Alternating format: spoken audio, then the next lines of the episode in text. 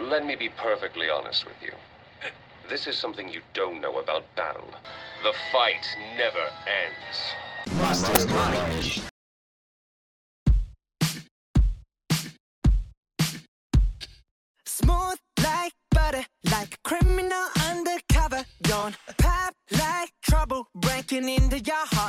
É, bom dia, boa noite, bom, uma boa madrugada, boa qualquer coisa que você estiver aí, senhores ouvintes, senhoras ouvintes. Provavelmente nesse episódio mais senhoras ouvintes. É, depois do grande sucesso, estrondoso e magnífico sucesso do nosso episódio sobre testes da Toda Team, onde a gente fez o teste de qual BTS a gente seria, inclusive a gente seria o Jungkook, resolvemos fazer um episódio sobre K-pop. Como nenhum de nós tem alguma sabedoria sobre K-pop, a gente chamou aqui uma especialista, uma semi-especialista, uma pessoa que se especializou durante toda a vida em gostar de K-pop. O nome dela é Isadora. Você que é Olá. nossa especialista em K-pop, Isadora, se apresenta aí pra galera. Oi. Oi, gente, eu sou Isadora. Isadora também é a nossa primeira participante feminina, daí a gente tá tentando não fazer ela se sentir oprimida no meio de nós, homens másculos e musculosos. E daí tem o Fausto, Eu sou musculoso e sou a maior, a maior ameaça é o de mim. Jay Fausto, o expoente do CP Pop. e o Guilherme. Eu não entendi nada que passou. E o Guilherme. Eu também não entendi, mano. Mas é isso aí. Vocês não entendem a linguagem dos jovens. É, eu não entendo. Viu, E olha que a gente é novinho. Então, Isadora, a questão aqui é a seguinte: como a gente é muito leigo, muito, muito, muito, muito leigo, e eu só conhecia o Jungkook, e eu só conhecia o Jungkook por memes, inclusive, é, eu queria pedir para você, para você fazer um pequeno glossário sobre a linguagem do, dos, do K-pop pra gente, porque as pessoas falam do BTS, fala das ARMY, é, fala de Webtoon, Bibi, Carrot, Love, Never. E a gente não sabe o que, que é. Você pode falar é, sobre as palavras que vão ser faladas nesse podcast para situar os nossos ouvintes? Muito bom, eu tô precisando também. Uma boa ideia. Tipo BTS. BTS é um negócio de banquitano, não é? Bangtan Sonyeondan. E o que, que é isso? Nossa, a tradução. Meu Deus, por que que você me pediu isso? Não, não precisa, não precisa ser isso. Então, o BTS, o Bangtan Sonyeondan, se não me engano, o Bangtan Sonyeondan em coreano significa Mas BTS é a, é a maior banda que tem, né? Pelo menos aqui que foi atualmente sim. É, que foi exportada aqui para o Ocidente. É a maior banda, é o maior sucesso da Coreia desde Gangnam Style aqui no Ocidente. É verdade. Sim, desde Gangnam Style, sim. Eu achei aqui o significado de Bangtan Sonyeondan.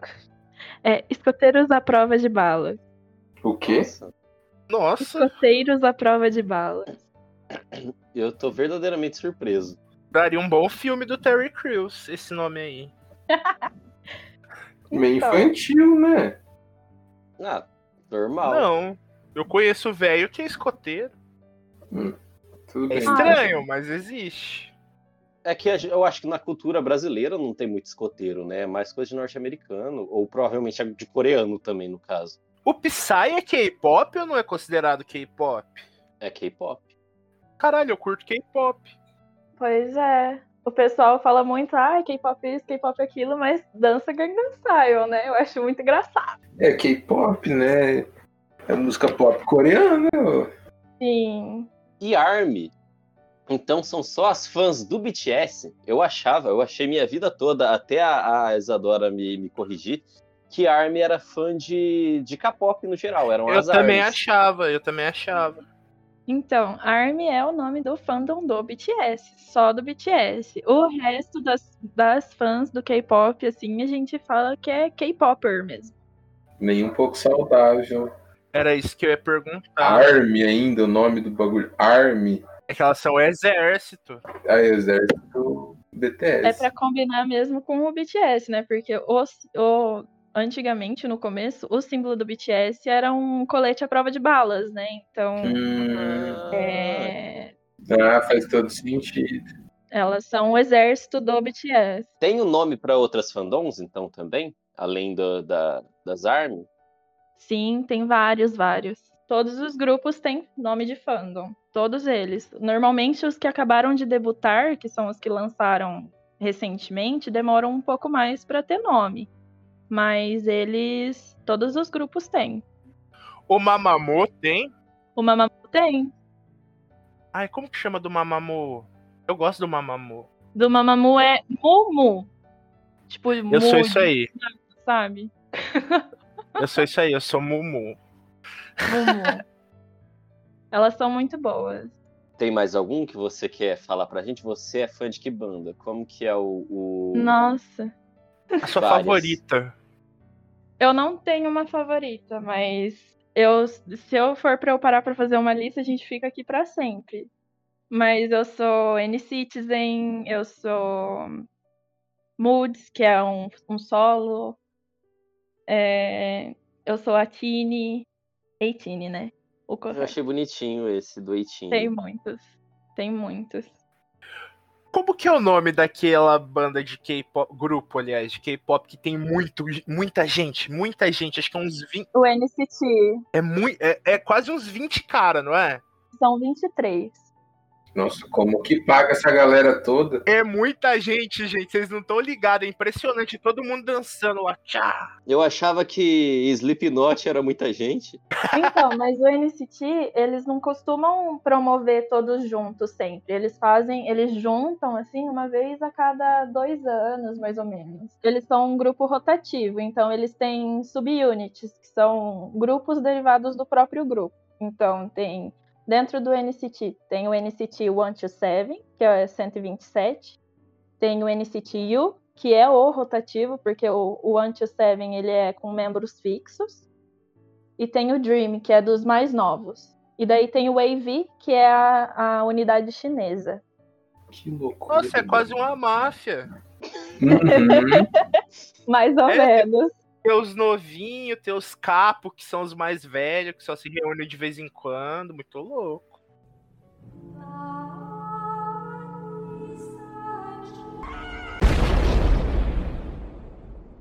Boa vida, Shiryu amigos. Alguns recaditos aqui pra vocês. Seguinte, o Mastermind, como todo mundo já sabe, é um projeto multiplataforma. E o que, que isso quer dizer?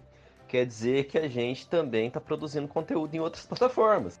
Estamos na Twitch, fazendo stream todas as terças. É 20 horas e 30 minutos. A gente está jogando videogame, possivelmente Monster Hunter ou Diablo, conversando entre nós e com vocês. Também tem o nosso canal no YouTube, onde postamos episódios do podcast, gameplay e corte das lives, talvez mais coisas. E a gente tem o Instagram, o Twitter, o TikTok, tudo mais que for possível fazer conta, a gente tá lá. Mas claro, a gente ainda não postou coisa em todos eles. Mas eu disse tudo isso e não avisei como que vocês chegam até essas redes, né? Seguinte, o nosso Instagram é mastermind.oficial e o nosso Twitter é arroba é o é o mesmo, não é el mastermind, cabron, em portunhol, é é arroba é. Daí vocês entrando em qualquer uma dessas redes, vocês vão lá na nossa bio e vai ter um hiperlink. Você clica nesse hiperlink e vai abrir uma página Nessa página vai estar listada todas as outras redes e você vai clicar na da sua preferência que vai abrir essa rede. Você segue a gente na rede que você preferir, ou melhor ainda, segue a gente em todas. A gente também tem nosso e-mail e finalmente tem chegado e-mail pra gente, continua mandando. O e-mail é mastermindoficial.contato@gmail.com. E se você tem uma marca e quer propor uma parceria com a gente, também tem um e-mail que é exclusivamente para isso é mastermind.oficial.gmail.com. Tem uma última questãozinha também para ser dita, é que o Mastermind está abrindo a possibilidade de apoio agora, pelo Patreon, pelo Pix e pelo Padrim. O nosso Pix é também os dois e-mails que eu já disse, mastermindoficial.contato.gmail.com e mastermind.oficial.gmail.com. Pelo Pix, vocês podem doar qualquer valor. Vocês podem ouvir um episódio e pensar: Ah, essa frase que o Fausto falou merece 25 centavos, vou doar. Ou, Olha só essa informação que Guilherme disse, vale 3 real. Eu não sabia, vou doar. Ou ainda, Nossa, esse trabalho que o Gustavo teve pra criar um caralho de um recado de três folhas de Word pra gravar por episódio vale pelo menos cincão, vou doar. É, o Pix funciona assim, viu? Ah, e o depósito do Pix vai aparecer no meu nome, Gustavo Amorim, pois não temos um PJ ainda. Mas podem doar tranquilos que o dinheiro vai ser todo revertido ao podcast. Eu não vou ficar com dinheiro para mim, não. O nosso padrinho, que vocês também conseguem acessar a partir do link que eu disse que está na nossa bio do Instagram e do Twitter, e eu também vou deixar agora na descrição dos episódios para facilitar. O padrinho vocês podem fazer doações a partir de um real por boleto ou cartão de crédito, a escolha de vocês. E a gente também fez um Patreon. O Patreon é mais pra galera que ouve a gente, mas está fora do país. No Patreon a gente disponibilizou uma assinatura mensal no valor de R$ real de dólar, que vale aproximadamente 80 mil real de real em 2021. E só um esclarecimento final a respeito desses donate, que é sobre os benefícios. O Mastermind resolveu não fazer uma distinção entre ouvintes com condições de ajudar a gente e ouvintes sem condições de ajudar a gente. Mas a gente gosta mais dos ouvintes que ajudam. Mas então a gente vai manter todas as produções públicas. A gente não vai é, liberar nada exclusivamente para quem está apoiando. É, se vocês acham que isso é errado e não quiserem apoiar por causa disso, tudo bem também. Mas a gente vai continuar produzindo coisa nova conforme o nosso tempo permitir. E se a gente conseguir algumas doações para que a gente possa se dedicar mais exclusivamente ao podcast, mais coisas vão sair. A gente está abrindo a possibilidade do donate mais para financiar os conteúdos que já produzimos os que ainda vamos produzir, porque a gente pretende continuar produzindo publicamente, deixar tudo aberto para todo mundo ver. Mas a gente vai fazer mais. A gente está querendo fazer mais é, podcast dentro do selo Mastermind. A gente está fazendo stream agora. A gente está pensando em produzir um quadrinho. E assim, ideia não falta. A gente só tem que ter um jeito de colocar isso para frente e a gente precisa de tempo para isso. Para ter tempo, a gente precisa de uma renda para que a gente possa se dedicar mais ao podcast. E é isso, pessoas. O episódio vai começar agora um tema muito importante que eu não sei qual é, porque esse aviso vai aparecer no começo de todos os episódios. Até ele não fazer mais sentido e eu ter que gravar outro aviso. Ian, Yamete, Ian, Ian. Até que a gente vai conseguir ter tantas pessoas quanto o. Como é que chama? Desculpa. NCT. NCT. NCT. eu Muito gosto obrigado, mais da gente. primeira versão que o Gustavo falou. Yamete. Continuando aqui, vou só perguntar mais essa em relação a glossáriozinho, porque eu lembro Ah. que você me falou que tem uma galera que chama Carrot, e eu achei da hora. Carrot é de quem? Carrot, eles são do Seventeen, que é um grupo que também é grande, que são 13 pessoas. Nossa. Nossa Mas, ô, ô Isadora, eles, eles, eles, eles dançam, né? Eles não, não, não são de tocar é, vários instrumentos e tal. Por isso que dá pra ter tanta gente no mesmo grupo. É isso, né? Que eles são tipo um grupo de dança de artistas.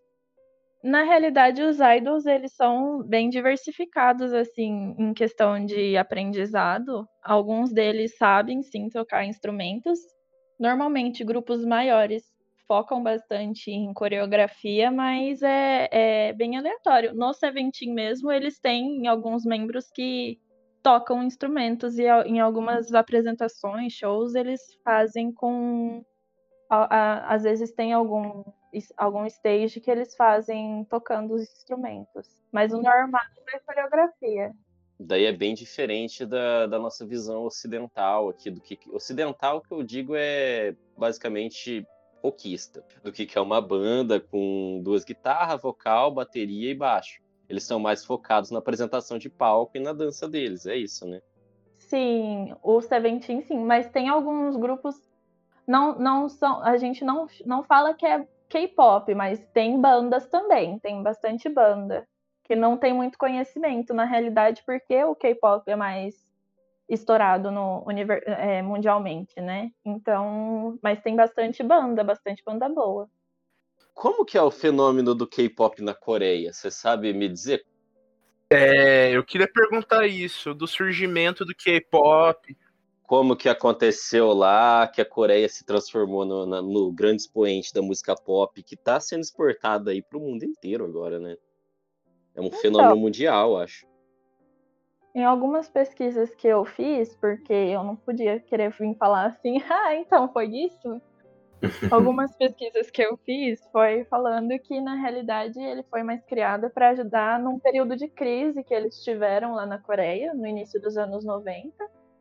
E eles não deram muita fé no começo, só que começou a dar uma estourada assim ali pro lado da China, pro lado do Japão, e daí eles começaram a usar o K-pop, tipo, tem até o Ministério, o Ministério da Cultura, ele tem um departamento de K-pop que é próprio pro K-pop, porque o K-pop ele tá, se não me engano, no top 5 do rendimento do país, né? Tipo, junto com outras empresas. Assim. Pilares da, da, da economia É, da Coreia, então, é o K-pop, da Coreia do Sul, né? Nossa, eu nunca ia imaginar que uma que um produto musical. musical, é um estilo musical fosse render tanto para um país inteiro, velho. Tá no Sim, top achei- 5. Você é louco.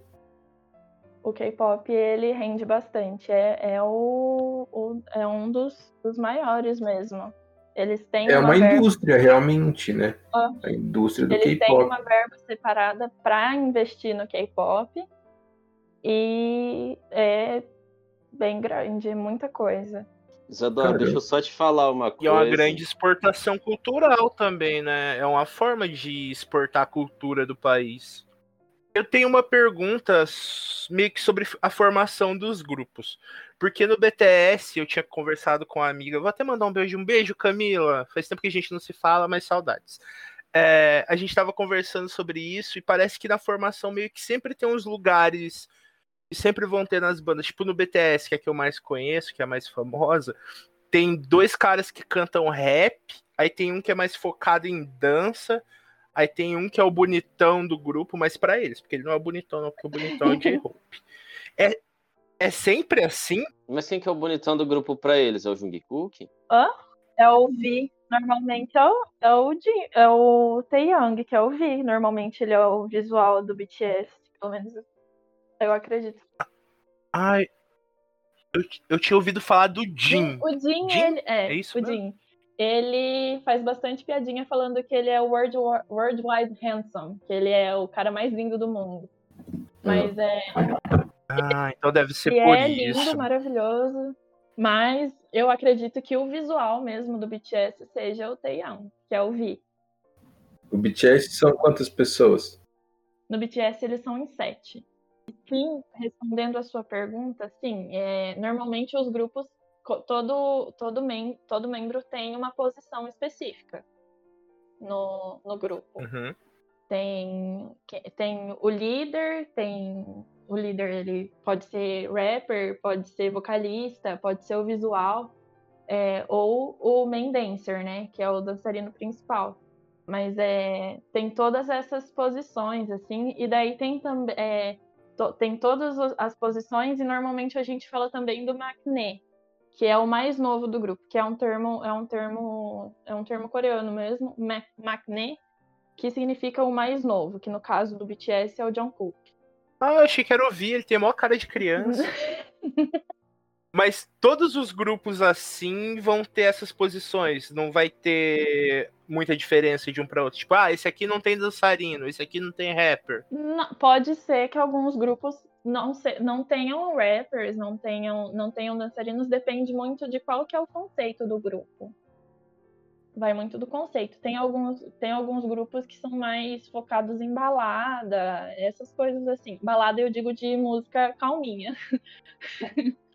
Normalmente é algum, tem alguns grupos que são mais focados nisso, então eles acabam não tendo coreografia, é mais aquele negócio de apresentação no, no microfone mesmo, sabe?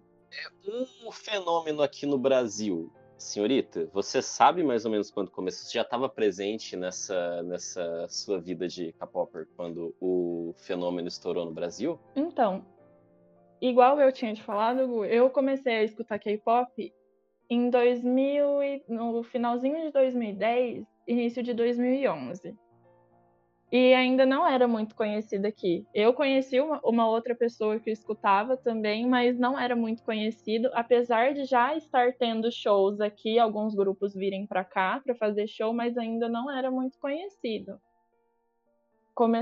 Eu acredito mesmo que tenha começado a estourar em 2000, 2015 para 2016, que foi mais ou menos na época que o BTS começou a fazer mais sucesso foi quando eu comecei a ouvir falar, quando eu comecei a encontrar gente que gostava mesmo, em 2016, 2017, na verdade. Em 2012, você falou 11, 12, já tinha o, o Gangnam Style, que foi o predecessor aqui, né? Tinha, sim o que, o que estourou mais ou menos, o que deu mais um conhecimento pra gente da, da Coreia do Sul, né, foi o Gangnam Style, o Psy, que veio com, com o Gangnam Style, daí a gente teve um conhecimento assim, mas foi só Gangnam Style e parou, né? Uhum. Mas sabe se ele é considerado lá dentro e tal, se ele é famoso, que é porque para mim parece que foge um pouco, porque sempre porque sempre que eu vejo é um grupo mai, maior e geralmente com uns caras que parecem mais novos e todos bonitinhos, e ele é mais velho e é um cara só. Por isso que eu acho que as pessoas não têm tanto uma ligação em hum. pensar, olha, esse rapaz aí é, é, do K-pop também. Ele, ele é famoso, na realidade ele é bem rico, a família dele é rica, ele tem, ele fez a própria label dele, né? Que é, é Vination, o nome da empresa dele. É, não tem muito. É, de ser solista, não tem muito, muito mais de problema, assim. Tem bastante solista agora que faz bastante sucesso. É, eu digo pelo, pelo pessoal que não tá dentro da. Você diz mais por eles mais velho, né? Bom, pelo pessoal que não conhece, que não é fã, que não tem muito conhecimento sobre K-pop, eu acho que para eles o mainstream, o que consideram ser, ah, é K-pop, uhum. é a banda com que dança, com um rapaz novo, com um rapaz bonitinho, que é tipo boy band. É tipo uhum. isso. Daí eu, eu acho que a galerinha não pensa uhum. muito que, ah, é K-pop também o Gangnam Style. O estereótipo, né? Mas nessa época do Gangnam Style aí já tinha o Beast, não tinha? tinha? O Leda, Leda? Tinha o Big Bang também. É. É, Big, Big Bang, Bang, era. Big Bang não é o nome da, da empresa do não, BTS? do BTS era Big Hit. Semana passada, semana retrasada, eles mudaram para Hybe. Porque, porque a Big Hit, agora eles têm bastante subsidiária, né? Subsídio, subsidiária, não sei como fala essa palavra, gente. É isso, muito obrigada. eles compraram bastante empresas menores, né? De, de grupos, de igual essa mesmo do Seventeen, a Pledges, a Big Hit comprou. Ela tem, ela comprou algumas empresas de menores e daí tá criou a Hybe, né? Fez a Hybe para tipo não ficar tudo sobre sobre a Big Hit. Então a Hybe é o, o a, eu acredito que seja o composto de todas as empresas que eles adquiriram assim nesse tempo. Mas se eu estiver errada, Eu ia dizer que já que a gente entrou nessa questão de empresa, tem as três maiores empresas, né, do K-pop. Você já tinha me dito isso. Elas foram em algum momento, então, pelo menos. Sim, mas eu não sei mais se elas ainda são a Big Three, que é como elas são chamadas. Mas sim, durante bastante tempo elas foram, que é a SM, que é a empresa do NCT, que é o grupo dos 23 membros, a YG, que é a empresa do Big Bang e do Blackpink. E a JYP, que é a empresa. Que grupo que pode ser mais conhecido? É a empresa do Stray Kids, que é um grupo que debutou em 2018 e está bem conhecido agora. É capaz de vocês terem até escutado alguma música deles ultimamente. É, eu não conheço nada de nome, mas eu já percebi com o Fausto cantarolando e a Isadora antes da gente entrar ao vivo que eu conheço várias músicas que eu não sabia que eu conheço. Eu conheço. Toca bastante. O Stray Kids tem os rapazinhos do cabelo colorido, tem um do cabelo bem vermelhão. E eles também têm bastante gente na, na, na crew deles. Eles, eles são em oito, o Stray Kids. Ah, é que eu sou. Que no estilo de música que eu curto, tipo, as bandas têm três caras, aí passou de cinco, eu já acho muita gente. É, é que depois que você se acostuma com NCT, nenhum grupo é, é muito grande. É tudo normal. Você pensa, nossa, não tá faltando mais oito pessoas ali naquele palco? É, então. Depois que eu entrei pro fandom do NCT, todos os grupos pra mim são su- suave. E tem, e tem grupo de K-pop com pouca gente, tipo, sei lá, quatro, três Tem pessoas? o BTS, o BTS não, nossa senhora, meu Deus. O Blackpink mesmo, que é, que é o feminino, que é um dos mais conhecidos, elas são em quatro membros. A Mamamoo também são quatro membros. O Blackpink ele tem a música com a Selena Gomez, né? É comum, tem bastante collab de K-pop com é, músico norte-americano ou de outro país? Tem. Elas têm música com Lady Gaga também. Comum não é, mas acabam acontecendo algumas collabs. Mas não é muito, muito comum. Eu não, eu não acho que seja, pelo menos. Normalmente os grupos lançam mais as músicas só o grupo mesmo. O BTS mesmo, quando ele estourou, ele lançou uma versão remix do Mic Drop com Steve Aoki. Né, que é a versão que todo mundo conhece mais. Ah, mas eu acho que com a, a- o quão famoso eles estão ficando aqui ocidentalmente, vai acabar acontecendo cada vez mais esse tipo de collab, né? Até para os artistas ocidentais aqui é, se aproveitarem da fama deles entre os Sim. jovens, acho. Sim, alguns grupos menores mesmo têm feito algumas collabs. Tem um grupo que, que fez uma collab agora recentemente. Eu não sei qual, como que é o nome da.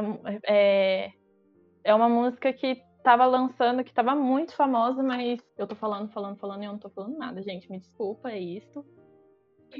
É bom que daí Eu eu vou mandar ela no grupo para vocês verem qual é a música. Mas é. E daí eles fizeram essa versão com o Momoland, que é um grupo, é um grupo feminino que elas não têm muito conhecimento. Elas são famosas, mas elas meio que ficam à deriva, assim, sabe? São grupos que conhec- que o pessoal conhece bastante, mas não é muito famoso. é conhecido dentro de um nicho. É, mais ou menos. Todo, na realidade, o, o Momoland todo mundo conhece, mas não é não é muito estourado assim o grupo. O Momoland é que tem a Rose, eu gosto da Rose. A Rosé é do Blackpink. É Rosé que fala? Rosé. Aham. Brasileiro, né, mano? Nossa, eu falava a Rose, ó, mocota. É igual o, o John Cook. A gente fala John Cook, mas não é John Cook que fala, é John Gook. É igual o Gilgamesh. Eu falo Gilgamesh, mas é Gilgamesh. Eu falo Gilgamesh. Gilgamesh é, é um personagem mitológico ou histórico, não sei, da. É da Mesopotâmia? Não, né? É da, Suméria. da Suméria. É do primeiro texto. Acho que é do primeiro texto da uma. Não, é o segundo, que agora tem o. O Enuma Elish, que é mais antigo do que o, a epopeia de Gilgamesh. Nossa, saiu o. Ah, não, pra mim sempre vai ser Epopeia de Gilgamesh o primeiro. Foda-se esse texto aí que você falou. É. Zadora. Você vai reclamar que eu fico te chamando de Zadora? O que, que você reclama? Fala que parece que eu tô brigando com você, mas eu não consigo te chamar disso. Hum, não tem problema me chamar de Isadora, não falando assim, Isadora. Pra mim tá ótimo. É que é por escrito que você reclama, né? Vou te chamar de Zadora, então. Zadora. Zadora pra mim é perfeito. Então, Zadora. É, Por escrito pra mim é horrível. Zadora pra mim é ótimo. quais bandas mais você gosta? Eu lembro que a gente falou do Blackpink. Fal- Ah, você não quer falar do Shiny, né? Eu queria falar do Shiny, porque eu acho que tem o nome bonito de Raio de Sol. Então, eu não, te- eu não, não tenho muito problema falar do Shiny, mas é que eu não tenho muito conhecimento sobre o grupo, entendeu? O Shiny é um grupo muito grande, muito, ele é antigo, é de 2000 e- 2008, mas eu não tenho muito conhecimento sobre o grupo. O que eu sei sobre ele é que ele é bem grande, ele é bem famoso. Isso, Shiny, top das Nossa. galáxias. 2008, então o negócio é bem antigo. Não antigo, né? Mas, porra, ainda tinha Naruto clássico essa época. Então, Faz tempo! Qual que é o grupo de K-pop mais antigo, assim, os vovôs do K-pop? a gente brinca bastante falando do Super Junior, que é um grupo que eu também tinha falado pro Gustavo, que ele é de 2005. A gente chama eles de vovô do K-pop. Os pessoal chama eles de Vovô do chama eles de idoso, porque Ah, mas deve Ele- ser mesmo. Pra ter feito Sim. sucesso em 2005. Eu nasci Ah, em tá. 2005. então, o membro, se não me engano, o membro mais velho deles tá com 39 ou 40, uma coisa assim. Olha o nome. Super Junior. Nossa, eu tô vendo aqui um tiozão do cabelo rosa. Adorei. Tendo em vista que a galerinha debuta com 17 anos, mano. Eles estão tão, tão velho. Sim, eles, o mais velho nasceu em 83. Ai, cara, eu adorei. Eu vou salvar essa foto do meu PC. Então, é, eles são considerados, mas eu acredito que tenha grupo mais velho. Não vou saber dizer. Não, é, deve ter, até porque você falou que tem uma, uma ajuda do governo para promover o estilo de música e deve ter saído de algum lugar, né? Pra eles verem, ah, compensa e deve ter tido alguns grupos que fizeram isso. Você acha que você tem conhecimento disso, de como que surgiu, se mudou o estilo de quando surgiu para agora, esse tipo de coisa? Então, antigamente, quando eu comecei a escutar, eles ainda, ti- tipo assim, o K-pop, o som deles sempre foi um som específico Coreia do Sul. Depois que eles começaram a globalizar, começou a puxar para um som pop mais americano. Mas antigamente eles tinham mesmo o, o som deles. É, se você escutar o K-pop do final dos anos 90 pro, pro de agora, tem bastante diferença. Ah, a música pop daqui também, né? Se a gente for ver música pop geralmente norte- norte-americana do final dos anos 90 para agora, é completamente diferente. É, é comum na indústria da música a, a mudança, a evolução. Mudar, né? E, e será que tem uma inspiração nos- nas boy bands americanas, tipo Backstreet Boys, né, o Kids, New Kids on the Block, essas paradas, ou é só o fato de ter começado com, com boy bands? Porque hoje em dia não, não é mais só boy band. Começou isso do K-pop para eles poderem, tipo, ter o próprio som deles, sabe? Para eles poderem começar a, a se interessar mais pelo, pelo em, em partes pelo próprio país, né? Tipo, para ficar um negócio mais focado dentro da Coreia. E daí meio que começou a bombar lá. Eu acho que foi mais nesse sentido mesmo. Eu acho que eles se inspiraram nessa nessa questão do, do Backstreet Boys mesmo, igual você falou, New Kids, mas é, só para se inspirar para ter um som próprio dentro da Coreia para poder movimentar, né? Porque igual eu tinha falado, eles criaram mais durante o período de crise, né, que teve lá. É, e que nem você estava falando de- dessa importância, pra mim o rolê mais surpreendente do K-pop é bombar no Uhum. mundo todo com os caras cantando em coreano. Porque, tipo, a gente sabe como a América do Norte, Estados Unidos, é reticente com esse negócio de língua estrangeira. Porra, os caras não. São os filhos da puta. Eles não queriam, eles não queria dublar, eles não queriam dublar Parasita, mano. Parasite, aliás, eles não queriam passar lá, não queria dar Oscar porque era filme que não era do país deles. São mesmo, porcos imperialistas. Nossa, bando de otário. Cusão, mano. Eles não assistem filmes legendados, eles são os paus no cu. Por, porcos imperialistas.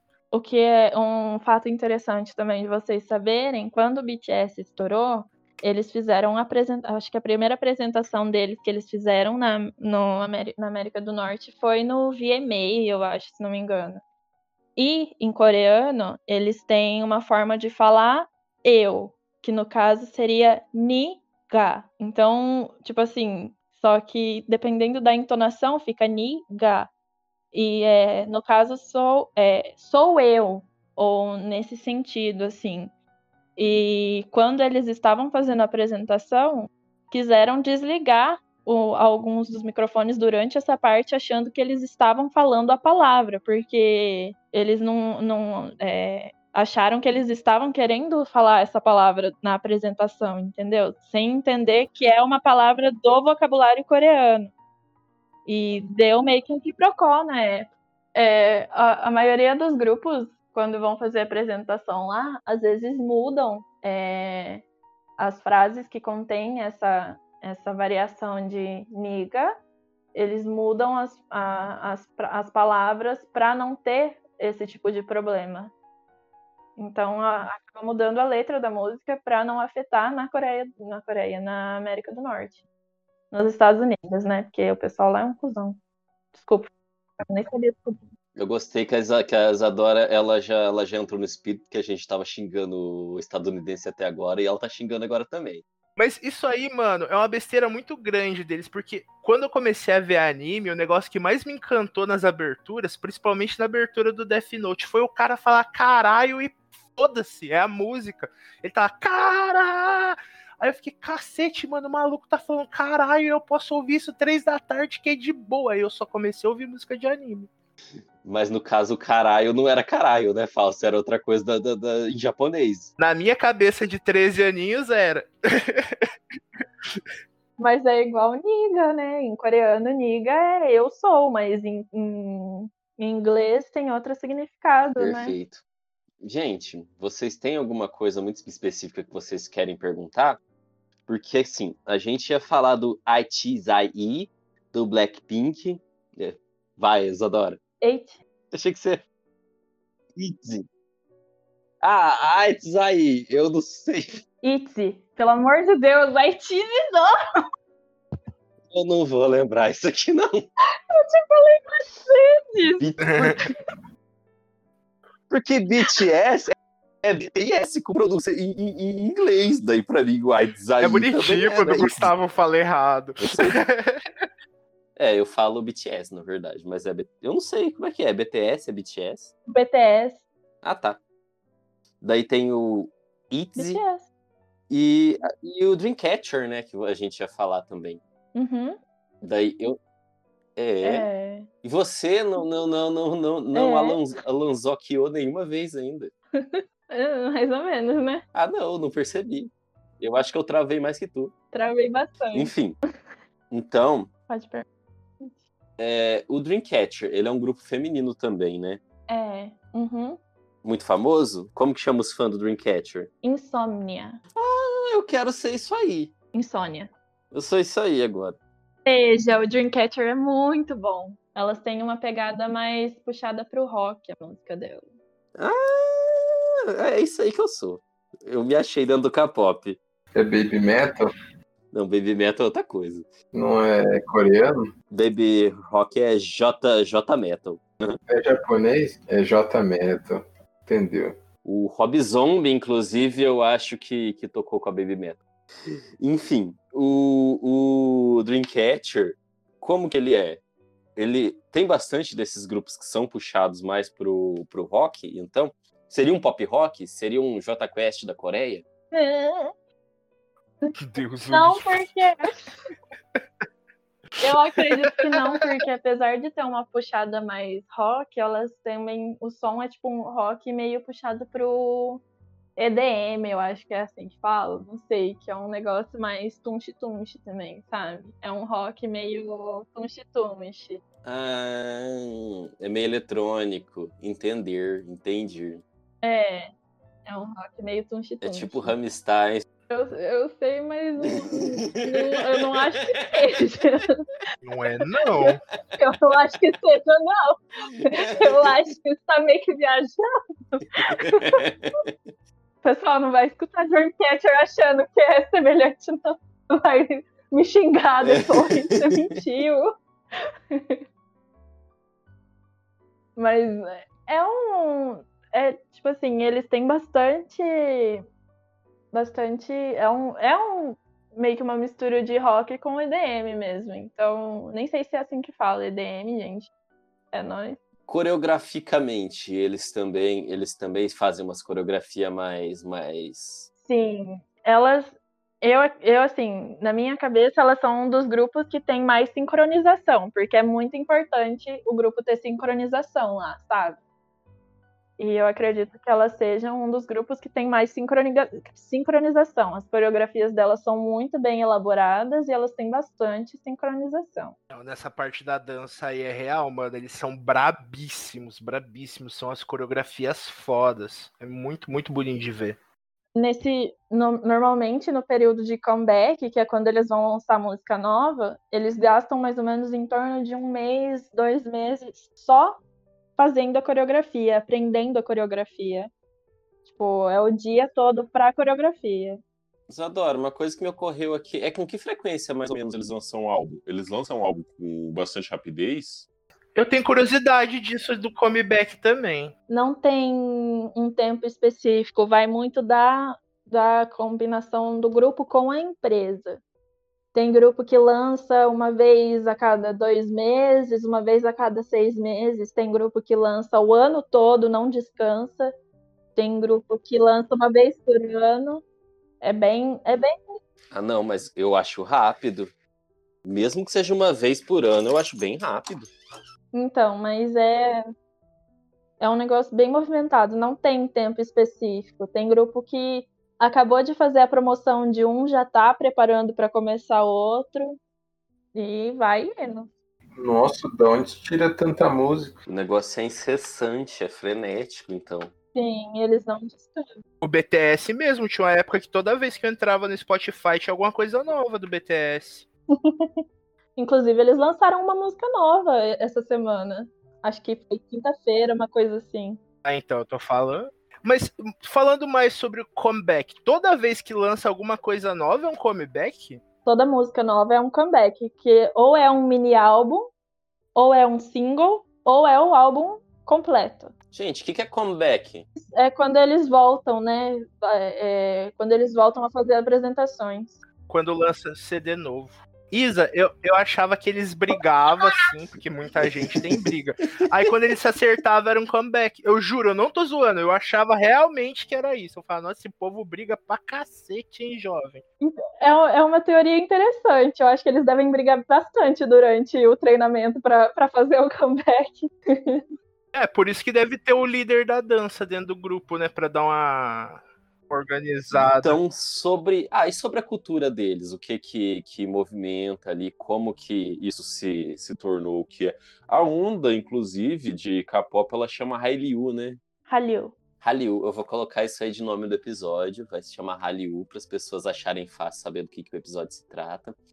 A Isadora, ela ficou um pouco nervosa, mas a gente chamou você aqui para você falar sobre a sua experiência, o que, que você gosta. Eu te apresentei como profissional e extremamente especialista, porque eu apresento todo mundo assim, porque eu gosto de passar uma certa firmeza.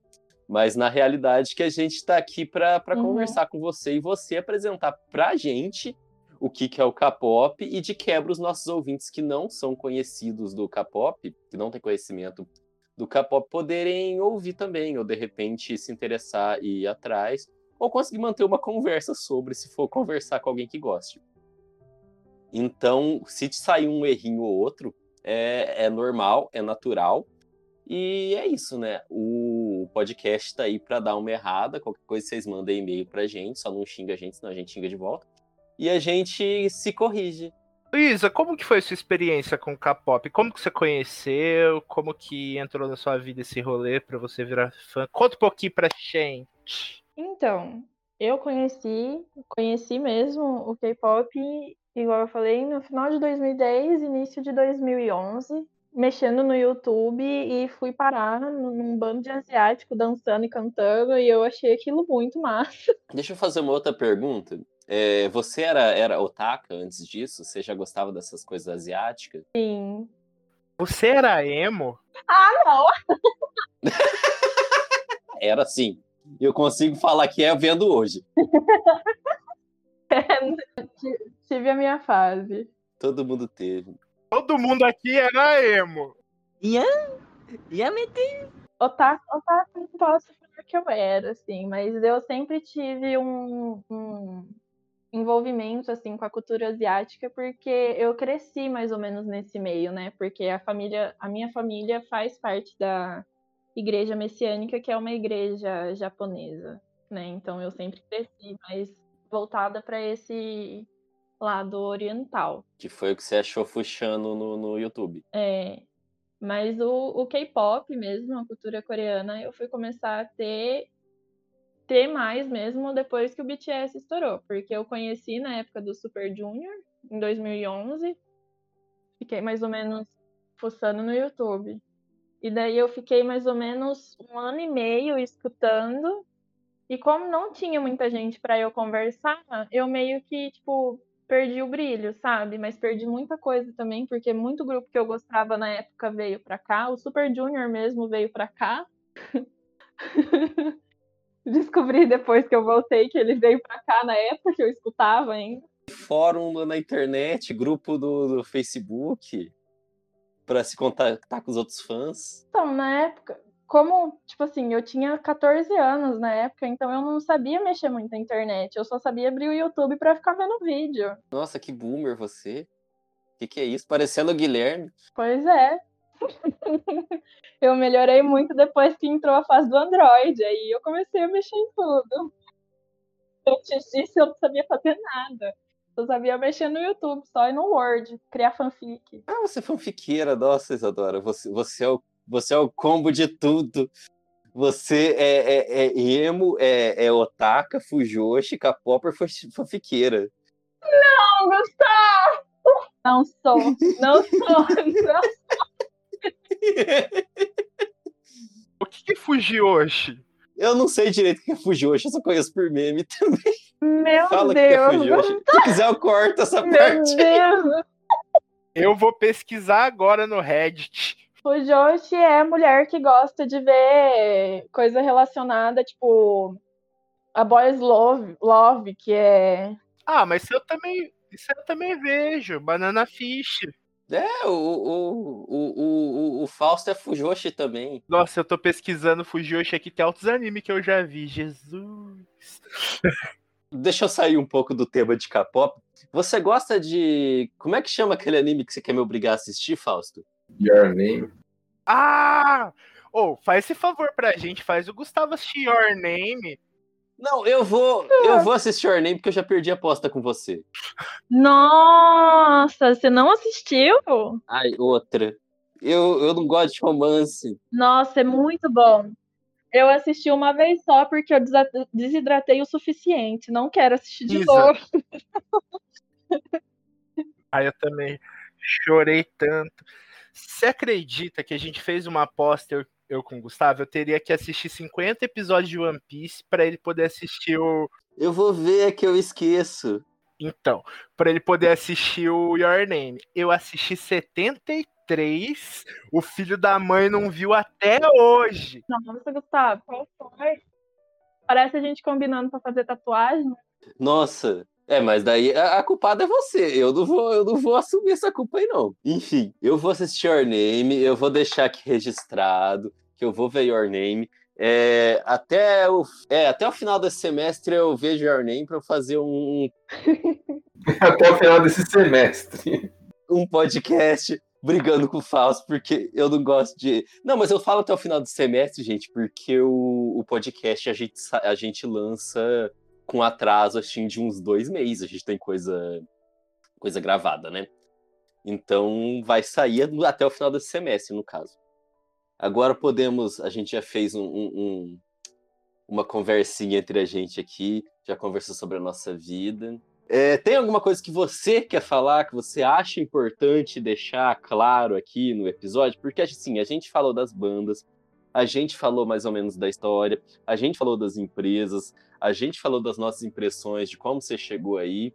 É, e eu sei que tem muito preconceito em cima do K-pop, e eu sei também que tem uns fãs de K-pop que é bem chatinho.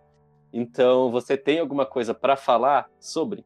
E daí, você quer falar sobre o que que você tem? Não precisa ser necessariamente sobre os fãs de K-pop ou sobre isso que eu falei de que sofre preconceito, mas eu só deixei, só dei uma ressaltada nisso e abri para você, caso você queira, tem alguma coisa que você queira falar a respeito. Daí estamos aqui, somos todo ouvidos. Eu acho que o que eu queria falar é que todo mundo tem que escutar pelo menos uns 10 grupos de K-pop pra Jesus Cristo, Isadora. saber se não. Não, tipo assim, escutar pelo menos uma música de cada grupo, assim. Pra não falar que é música ruim, sabe? Que o pessoal julga demais sem ter escutado, ou então tendo essa visão meio de BTS, quem gosta, é, só tem o BTS e todo mundo é BTS. E quem gosta de BTS é criança.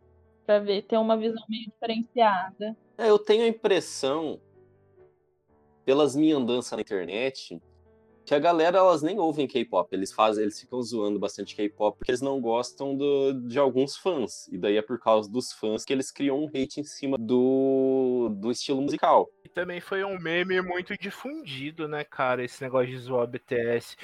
Mas eu acho que é saudável gostar de K-pop, é saudável zoar K-pop, mas tipo, zoeira sadia. Sim. Quando vai pro lado da xenofobia, aí eu já acho complicado. E tem muita criança que chega zoando porque os caras, ah, não sei o que do corona, ah, não sei o que japonês. Não, mano, tem que respeitar a cultura dos caras. Você não gosta? Não gosta, mas respeita. A gente tem que ser igual esse, esse podcast aqui, que a gente já começou é, episódios com Bring Me The Horizon, com K-pop, com o cantor Leonardo. A gente, é- a gente tem que gostar de tudo, tem que ser eclético, gente. Exatamente. Multiplataforma, multicultural, multiamor.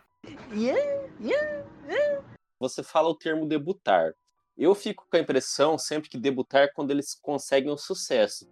Mas eu sei que tem a mocinha lá, a Yuna, que ela debutou aos 17 anos. Então eles já Aham. começam muito cedo nessa caminhada, mesmo dentro da, da indústria, para fazer sucesso. Por exemplo, alguém que debutou, que foi para o Estrelato aos 17. A pessoa começou, sei lá, com 14 anos dentro desse, desse processo. Então, o que que acontece? Debutar, na realidade, é quando a pessoa estreia como grupo ou como solista. É quando é, ela para de treinar para se tornar um idol, para realmente se tornar. É quando ela fica conhecida pelo grupo que ela que ela é, que ela faz parte, entendeu? E é um treino tipo bem, bem puxado. Alguns começam com 12 anos, com 13, 14. Igual, no, o, o Shiny, que é esse grupo de 2008, que a gente falou primeiro, é, o, membro mais, o membro mais novo deles é o Taemin. E ele, se não me engano, na época ele tinha 14 anos, ele não tinha nem começado a treinar direito. Então, se não me engano, no primeiro CD deles do, do Shiny, ele nem chegou a cantar, ele só fazia só fazia participação visual mesmo. Mas eu posso estar errada, galera. Por favor, se alguém estiver escutando e seja fã do Shiny, eu posso estar errada. Nossa, uma criança, né? 14 anos é muito. Se bem que o primeiro clipe, o primeiro clipe que eu vi do BTS, que eles estão de terninho vermelho, que eu mandei pro Kiyoshi, eles têm cara de ser muito novinho, muito, muito, muito novinho. Então, mas eles lançaram em 2013. Eu tenho a idade do Jungkook. Em 2013 a gente tinha 15 anos, se não me engano. Nossa, é, é bem isso mesmo. É cara de muito É, jovem. Os grupos que estão debutando agora, é, a tendência é debutar pessoas mais novas. Um dos grupos que lançou agora que eu conheço, o mais novo nasceu em 2005, entendeu? 2005 para mim a criança ainda tem 5 anos. Eu- Eu não acho que quem nasceu em 2005 tenha 15 anos já, 16 anos, mas já tá debutando, hein? entendeu? Mas você acha que a indústria trata eles, então, meio como produto, então? Tipo, quase uma coisa de consumo? Tipo, vou fabricar isso e isso vai me render dinheiro. Eu acredito que sim, porque assim, eles criam uma persona pro idol, entendeu? Ele não. É, a os idols, eles não são exatamente aquilo que tá, eles estão mostrando que eles são. Eu vi uma notícia um tempo atrás de um rapaz, não lembro de que banda, que ele tava que ele tinha que pedir permissão pro agente dele pra assumir publicamente um namoro com uma outra menininha de uma outra de um outro grupo. Então, namoro é uma questão muito delicada também no K-pop, porque o K-pop, ele, ele, as empresas, elas lançam muito essa questão de o idol, ele é seu namorado, ele é seu, ele é seu namorado e ele vai ser o seu namorado e, fi- e criou essa imagem de namorado da fã, entendeu? Então é um negócio Ah, é por isso será que tanta galerinha mais nova e tal se encanta tanto? Provavelmente, porque é bem roman- romantizado isso, entendeu? Tem muito fanservice sobre isso, é, é bem pesado. Por exemplo, não sei se vocês já ouviram falar da Ryuna. A Ryuna, ela participava, ela era da Cube Entertainment, e o Dom, que é o namora atual namorado dela até hoje, atual até hoje, ele, ele era do Pentagon, que é um, que é um grupo da, da, da Cube. Eles assumiram o relacionamento, se não me engano, foi em- no finalzinho de 2018 ou 19, não tenho certeza. Eles assumiram o relacionamento e eles assumiram Ai, sem o massa. consentimento da Cube. Da Cube. O Dawn foi expulso da, do. Ele foi retirado do Pentágon. Eles ficaram. Os dois ficaram dois meses em hiato, tentando resolver isso com a Q. E os dois saíram da empresa e agora eles estão na empresa do Psy, que é a P-Nation. Então, assim, os dois estão namorando até hoje. O relacionamento deles, por sinal, é muito saudável. É um dos relacionamentos mais bem vistos na Coreia apesar de todo o problema que deu durante a época, entendeu? Porque o, o Pentágon era um grupo novo na época que eles Olha que bonito, é, o amor saíram a venceu. público. Os grupos femininos também são vendidos como namoradinha dos fãs? Sim, sim. ela- e é, elas são muito. É, eles. Não vou falar entre aspas, mas el- a- a- elas são muito sexualizadas também, né? Elas têm que fazer apresentação no exército, porque lá o exército é uma coisa obrigatória. E normalmente fã de grupo feminino tem, lá na Coreia, pelo menos, tende a ser mais homem. Então, assim, tem o fanchart, que é são, é, são os fãs, durante a música, eles fazem o fanchart, que é, é, gritar o nome das, das membros é, durante algumas pausas da música que ninguém canta. E das músicas das, dos girl groups, dos grupos femininos, é só marmanjo. Eu juro por Deus, a primeira vez que eu escutei, eu surtei, porque eu falei, gente, isso não é normal. É, era, era assim, muita voz grossa, sabe? E eu penso assim, meu, deve ser um negócio muito desconfortável. Ao mesmo tempo que é uma coisa muito legal, porque o homem tá nesse meio, entendeu? Tipo, de curtir e tal, mas deve ser um negócio muito desconfortável. É, eles devem curtir mais pela sexualização mesmo, porque realmente são as meninas muito bonitas, muito, muito, muito bonitas. Mas isso não dá o direito dos caras irem lá e, tipo, nem tá pela música, tá só pra ver as meninas dançando com roupa curta. Isso é meio trash. Sobre esse negócio da indústria, tem informação do, dos lucros, como que é, tipo, os idols ganham bastante dinheiro ou realmente a maioria da grana vai para as empresas? Então, no começo, os grupos tendem a não ganhar muito, porque assim, igual eu falei, eles têm um período de treino antes, né? Que eles treinam para ser idols. Então, normalmente eles assinam o contrato com a empresa e a empresa banca eles, banca as aulas, é, eles têm dormitório próprio da empresa que eles ficam. Então, assim, a empresa banca eles durante esse tempo deles de treinamento. E daí, quando eles debutam, o lucro deles normalmente no começo vai para a empresa. Daí, conforme o grupo vai crescendo, eles começam a ter lucro. Por isso que é bem difícil. É um, é isso do exército, eles têm um, um, um tempo específico para se alistar, né? Não é igual a gente aqui no Brasil, que 18 anos a gente tem que ir para lá. Eles têm aberto um, um tanto de tempo que eles têm que se alistar no exército. É isso, não é? Sim. Então, lá eles têm até os 28 anos para se alistar, mas normalmente esse até os 28 anos é mais para quem é famoso. Antes era até os 30 e se não me engano. Aí mudou isso. Aí agora mudou para até 28 anos. Mas é normalmente quem é, é ou é para quem é famoso ou é para quem está fazendo faculdade, sabe? Durante o período de faculdade e não pode trancar. Mas é, é um negócio meio que, tipo, você recebe uma carta do governo falando que é esse tempo que você vai ter que ir e se alistar, porque é obrigatório lá, por, por ser divisa com a Coreia do Norte e ter a, a chance de sempre estar entrando em guerra, essas coisas assim. E daí o período deles de, de, de servir é dois anos. Eles têm dois, eles são dois anos. São 18 meses, mais ou menos, que eles têm que servir. O J-Hope já fez TG. Já o quê? Ah, TG, tiro de guerra. É o serviço militar. Não.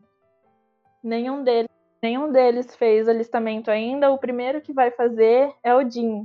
Inclusive, o que eu, o que eu tava falando pro Gu esse tempo atrás, que eu nem falei muito, eu falei muito por cima, eles ganharam uma causa agora que os idols podem demorar um pouco mais ainda para se alistar, porque era para ele ter se alistado ano passado, porque ele nasceu em 92, então ele fez 28 anos.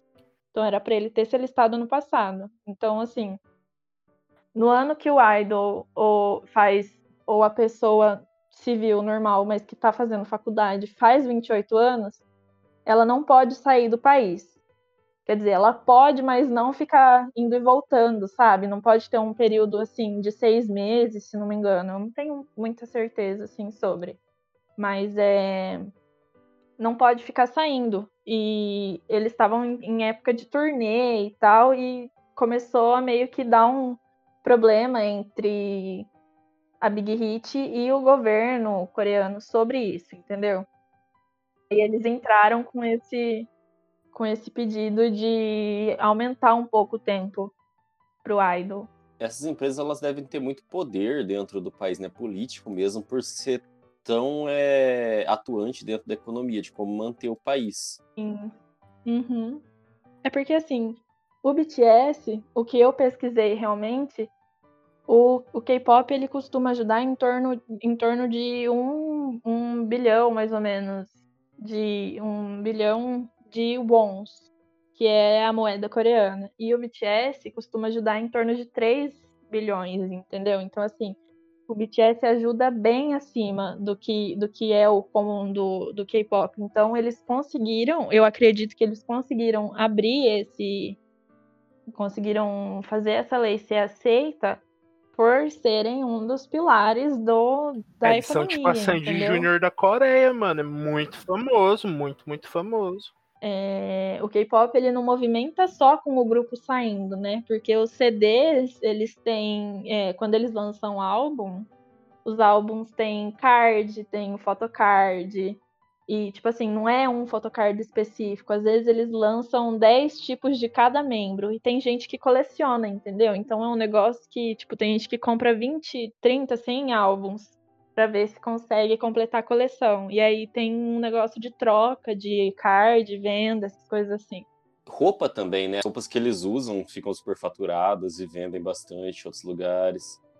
Movimento, movimenta vários setores, né? Eles são basicamente a vitrine da, da Coreia para o resto do mundo. Em todas as. Em todas o, em tudo que a Nossa, Coreia um produz. de louco. É, o BTS mesmo, se não me engano, eles são embaixadores da Samsung também, né? Que é eletrônico, mas eles, se não me engano, eles são embaixadores da Samsung. É, é, já saiu do. Já saiu do patamar de banda. Já, já, já se tornou uma outra coisa. Hum, BTS. Porque eles até lança, eles lançaram um, um telefone com o tema do BTS, né? O S20. O telefone era roxo. tinha- Ele lan... foi lançado e acabou. Não- acho que não deu nem, nem um minuto de, de- do, do celular vendendo, ele esgotou. E tava caro, hein? Eu queria um. Ah, eu também queria. Eu, eu também queria. Eu gosto desses negócios de série especial. Eu tive um celular daquela banda do Joy, Little Joy. Sei lá, é o mano que era do Los Hermanos. Mas eu queria porque era roxo. Então, eu não sei se tem mais alguma coisa que a gente pode falar aqui, porque a gente já falou das bandas, já falou sobre a empresa, já falou até das roupas, já fez um glossáriozinho, já falou dessa parte um pouco mais polêmica. Acho que e a gente já falou também o tempo inteiro no podcast, a gente passou falando sobre os benefícios econômicos que o que o K-pop trouxe para a Coreia. Então, tudo que estava na pauta já foi contemplado, na verdade. Então, eu acho que eu vou realmente é, encaminhar para um final. É, eu gostaria de agradecer muito aqui pela sua presença, Zadora. Você é muito importante para nós falar de, de K-pop com você, porque a gente não tem muito acesso a esse tipo de conhecimento. Eu já tive algumas amigas que gostavam de K-pop, mas eu nunca Verdade. mais tão próximo Uhum. delas. E, de qualquer forma, eu nunca entrei muito nesse, nesse mérito com as pessoas de K-pop, porque eu nunca liguei, na verdade. Não, não que eu não goste nem nada, eu Ah. nunca liguei, porque é só um outro tipo de música. Ah, Mas daí foi muito legal trazer você aqui pra gente ter, bater um papo sobre o que que é o K-pop mesmo, como que ele surgiu, é, qual que é a impressão das pessoas sobre. É, você tem alguma coisa para você se despedir dos nossos milhares de fãs mundiais? Uau. Eu só queria dizer, gente, que se tiver alguma coisa errada, a culpa é minha. Brincadeira. Mas Tá tudo certo. Tem um conhecimento, mas não é um conhecimento muito vasto. Então eu tentei ajudar, mas pode ser que tenha alguma coisa errada. Alguém pode me corrigir também, se quiser. Mas é isso.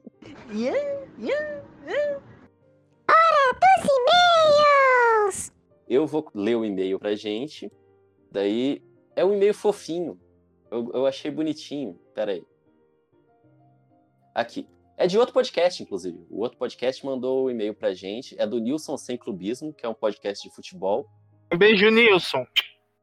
Você não, não imagina, né? A gente não imagina que um podcast de futebol pode ser tão fofo. Mas assim, o e-mail é o seguinte: Adoro os episódios do JoJo's, pois não tinha pretensão nenhuma de assistir.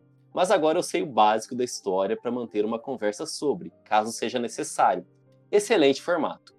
Eu acho que a Montanha Sagrada apenas gastou horas para dizer que o ET Bilu disse em segundos e ainda levou para o Brasil inteiro. Busquem conhecimento. Mas por mim pode fazer a segunda parte, pois adorei. Beijo no seu sorriso. Eu concordo.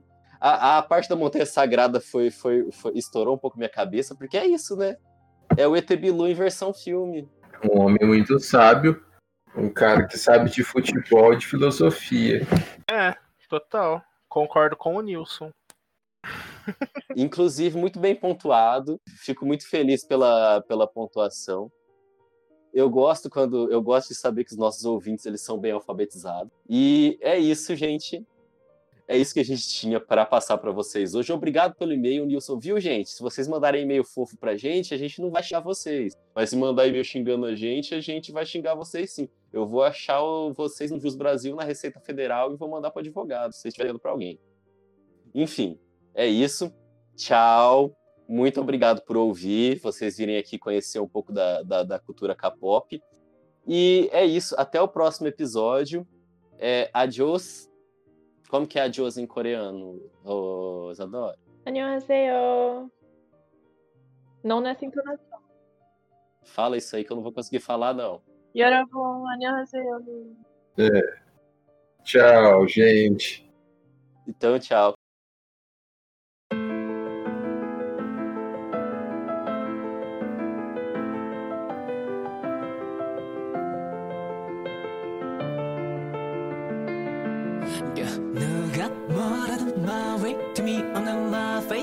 face fit 없이 뱉은 말은 no oh oh oh 유리 가면 속에 미소 가려두려 세운 배우마저 lost oh oh oh Hey you 네 멋대로 분해해낸 난 Hey you 입맛대로 풀어대는 말 혀끝으로 이리저리